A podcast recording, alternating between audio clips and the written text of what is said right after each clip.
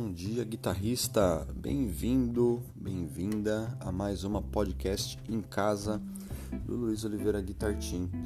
E essa podcast ela vai ser muito especial porque eu vou falar um pouquinho sobre educação musical.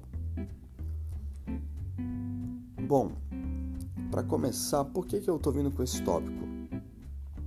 Esse tópico ele se tornou uma questão sensível num grupo da qual eu faço parte, o professor Ian Monster também faz parte, que é o grupo de aulas do professor Adolfo Mendonça, que é um professor de piano, meu grande amigo, inclusive tocou no meu casamento muitos anos, é, amigo de muitos anos, mas ele foi para Flórida fazer mestrado em piano jazz. E ele já era um cara diferenciado, né? Quando ele foi para lá e agora voltou, ele trouxe uma bagagem muito intensa, né? Do que é o jazz, do que é a improvisação, do que são as origens dessa música. E aí ele trouxe um curso é, de harmonia e. Cara, sei lá, não tem nem como explicar o que é esse curso. Mas o grupo de alunos que estão nesse curso é um grupo de alunos muito peculiar. É um grupo selecionado por ele através de audição, através de currículo mesmo. Então, ali tem mestrados da USP, tem pessoas como. É, bom, enfim, formadas em conservatório, pessoas de todos os níveis de músicos ali. Né? E o que, que acontece? A gente está dentro desse grupo e e em uma determinada noite, as pessoas estavam conversando sobre a importância daquilo que o Adolfo estava fazendo. Essa questão de, de trazer um ensino de algo tão precioso. E aí as pessoas começaram a falar, mas não tem quem aprecie. Não tem demanda, não tem pessoas que gostam disso ou querem aprender isso. E aí começou uma conversa, mas por que isso, né? E, e a conversa se estendeu de um jeito que as pessoas elas estavam como músicos profissionais é, na conversa eu tive a percepção de que elas estavam cansadas de que elas estavam tristes pelo cenário ser o que é. Elas estavam cansadas de não ter a sua arte valorizadas devidamente. Elas estavam cansadas de várias questões várias questões. E a conversa bateu nessa porta. O problema está na educação. Como é que a, a pessoa vai apreciar algo se ela não, se ela não tem um, um, um processo que leve aquela pessoa a crer que aquilo é importante para ela de alguma forma. Ela vai usar aquilo de alguma forma. É útil para ela de alguma forma ou até mesmo ela nem compreende o que está acontecendo ali. Ela vai ouvir uma música e fala, nossa, mas não tem nada a ver isso aqui, né? A pessoa simplesmente não compreende o que está acontecendo. E para ser bem sincero, eu só tive uma real compreensão do que é o jazz depois dessas aulas. E o curso ainda não acabou. Mas só para vocês terem uma ideia, de como talvez até ouvir errado música a gente ouve. Sem ter uma percepção histórica, sem ter uma percepção de quem é o artista. Hoje, então, na era da Spotify, pelo amor de Deus, eu sempre fui aquele cara que eu tenho CD player até hoje. Adoro comprar CD porque eu gosto de olhar o encarte, eu gosto de saber quem produziu, gosto de saber quem são os músicos, né? Gosto de saber um monte de coisa. Eu não, não tenho o hábito assim de. Quando eu pego músicas para ouvir na internet, eu não memorizo nem o nome da música. Agora, quando eu pego o CD, o disco, eu olho para as músicas, eu. Eu, é, eu gosto de entender o álbum, sabe? Eu não acho que uma música isolada me dá uma compreensão do que o músico quer dizer. Eu gosto de ouvir o álbum. O álbum, ele normalmente tem um contexto. O... Bom, enfim, não vou me estender nesse assunto, isso eu vou deixar para uma próxima podcast. Mas o assunto se tornou educação. o assunto começou a, a, a se expandir para culpar o governo, o assunto começou a se expandir para uma série de coisas. Ah, porque as pessoas deveriam fazer isso, ah, porque as pessoas deveriam fazer aquilo, ah, porque. Sabe? Enfim. Quando eu, quando eu, estava naquele grupo e eu vi aquelas pessoas reclamando das próprias profissões, eu vi as pessoas reclamando da arte, eu vi as pessoas reclamando da educação, me deu um estalo tão grande, uma vontade de bater em todo mundo. Por que, que eu falo isso? Porque se não fosse pela música, hoje eu provavelmente seria uma pessoa muito, muito infeliz. Muito infeliz. Tá? É, eu agradeço a Deus, eu sempre falo isso. Eu agradeço a Deus cada segundo que eu dou, é, cada segundo que eu respiro tocando, cada segundo que eu respiro podendo pagar as minhas contas com a música, podendo me envolver com pessoas maravilhosas como cada um de vocês que está nesse grupo dos alunos, sabe? É tudo por causa da música. É tudo por causa da música. Então, culturalmente, a gente não está perdido. Culturalmente, tem muita coisa acontecendo, na verdade. Muita gente produzindo, muita gente fazendo é, bandas para crianças, crianças carentes, projetos sociais nos morros, projetos sociais a torto e a direito.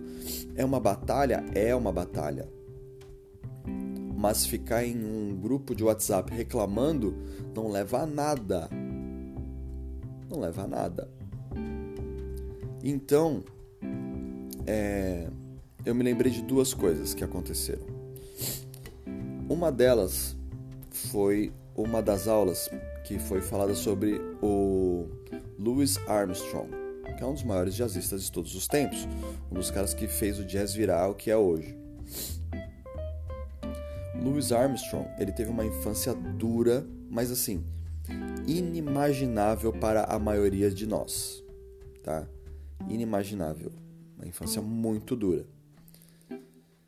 E ele foi parar num reformatório para crianças de cor. Nesse reformatório, não era a primeira vez que ele foi para lá, dessa vez tinha um professor de música. Vejam só. E o professor de música notou nele um talento, transformou ele, ele num é, trompetista, né? Transformou no líder da banda de jazz que eles estavam formando lá dentro do reformatório. Diz que após um certo período, o Louis Armstrong não queria nem sair de lá, do reformatório, por causa das aulas de música. Mas quando ele saiu, ele saiu de lá para estudar com King Oliver, que era um dos maiores jazzistas ali do, do de New Orleans também. É, e depois o King Oliver foi para Chicago e o Louis Armstrong foi depois também. E pronto, virou uma, uma celebridade mundial né? Vocês conhecem ele por conta da música What a Wonderful World, né? Mas ele era um trompetista absurdo de jazz, um virtuoso mesmo. Né? Enfim, isso me fez lembrar da época em que eu estava dando aula no Abrigo Arco-Íris aqui em São Vicente, que eu passei três anos dando aula no Abrigo para musicalização infantil, para violão popular e percussão corporal. Alguns alunos puderam ver a apresentação do grupo Arco-Íris. Nós tocamos em três ou quatro edições do show dos alunos do Guitar Team. E era uma coisa sempre tão emocionante, cara. Tão emocionante. Mas por que, que eu tô falando tudo isso? Eu tô falando tudo isso porque não adianta ficar num grupo de WhatsApp reclamando. Não adianta não ser grato pelo que se tem. Não adianta falar, ah, não apreciam a minha arte, se a, a arte ela é de difícil entendimento. É preciso educar as pessoas a entenderem o que é a arte. Notem que essas pessoas estavam reclamando pela falta de apreciação do jazz, que é um estilo muito difícil de ser ouvido no Brasil. Muito difícil para você mostrar para um aluno que é, isso é para um aluno de guitarra é importante, é difícil você convencê-lo de que aquilo é importante para ele. ouve aqui por causa da harmonia, por causa disso, por causa disso. Uma pessoa instruída, ela bate contra, ela fala: não, não quero saber disso, não. Imagina. Agora você imagina alguém querer criticar a cultura do país inteiro, sabe? É, é muito difícil, é muito difícil. E na verdade, para vocês terem uma ideia, quando eu dava aula no Abrigo Arco-Íris, as crianças não sabiam o que era legião urbana. Legião urbana. Isso tem mais de 4 anos ou 5 anos atrás. Imagina hoje. A cada dia a velocidade da comunicação está se expandindo e as crianças têm acesso a qualquer coisa. No Brasil, o funk carioca ele é, uma, é, um, é, um, movimento cultural predominante. As pessoas estão indo é, aonde é fácil de ouvir, é fácil a compreensão, né? E, e é importante educar. É importante educar. É importante você lutar contra a, a falta de informação. Tá? Então, o que, que aconteceu? Após essas, essas eventualidades que rolaram no grupo, eu falei para eles a minha verdade. Tá? Eu falei para eles que eu tive de parar de tocar guitarra como eu gostava de tocar, para estudar empreendedorismo, para estudar marketing digital, para estudar um monte de coisas para poder levantar o meu instituto, para que o Guitar Team se torne uma referência, tá? E a minha luta ela continua, não sei quando que ela vai parar, mas eu tenho que me dividir entre ser um guitarrista, ser um professor, ser um gestor, ser uma pessoa que faz os anúncios, ser uma pessoa que, cara, faz tudo por essa escola, tá? para que a gente possa sobreviver. Mas ainda assim, para mim é muito melhor do que não viver de música. Muito melhor, mil vezes melhor. Eu sei que eu, eu tenho certeza que eu tô que eu vejo aqui o Ricardo, que eu vejo o Ian, que eu vejo o Diego, cara, que eu vejo o Leandro, esses caras felizes com o que estão fazendo. Felizes, lutando por um ideal. E aí entra essa segunda questão a partir de hoje, tá? Para vocês, alunos, o Guitar eu quero que vocês tenham uma percepção do Guitar Team diferente. Porque vocês também, eu espero contar com o apoio de vocês. Nós estamos levantando uma bandeira da educação musical. E assim, nós sabemos que a, a degradação da boa música, ela é uma bola de neve descendo uma ladeira gigante há muito tempo tá? E a valorização da música, ela, ela passa pelo processo de educação. Ela passa pelo processo de aprendizado, passa pelo processo de mostrar que aquilo existe e é importante. E o Guitar Team vai começar a fazer isso.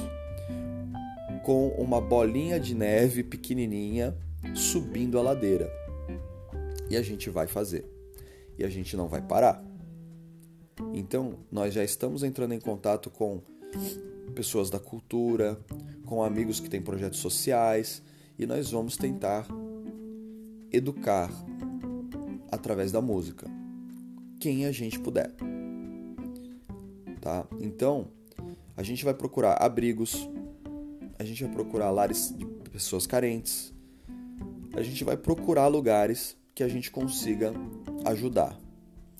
Por enquanto, ainda vai ser, vai ser um pouco difícil por conta da pandemia. Estamos buscando formas de fazer isso acontecer. Mas eu preciso, vou precisar da ajuda de vocês. Seja com doação de instrumento musical, seja com qualquer ideia que vocês tenham, vai ajudar, tá? E oficinas que talvez vocês possam dar, qualquer coisa assim, vai ajudar a educação musical não é. Cara, o governo tem culpa? Tem culpa. Sabe? É, todos os governos têm culpa. Mas, se a gente puder, cada um de nós, fazer algo, espalhar essa semente, ensinar a regar, cara, não dá para ficar culpando os outros sempre. Tá? Não dá. Então, a educação musical ela tem de ser mudada. Ninguém vai mudar? Ok, então eu vou começar um movimento. E eu conto com você para esse movimento. Bora pro som.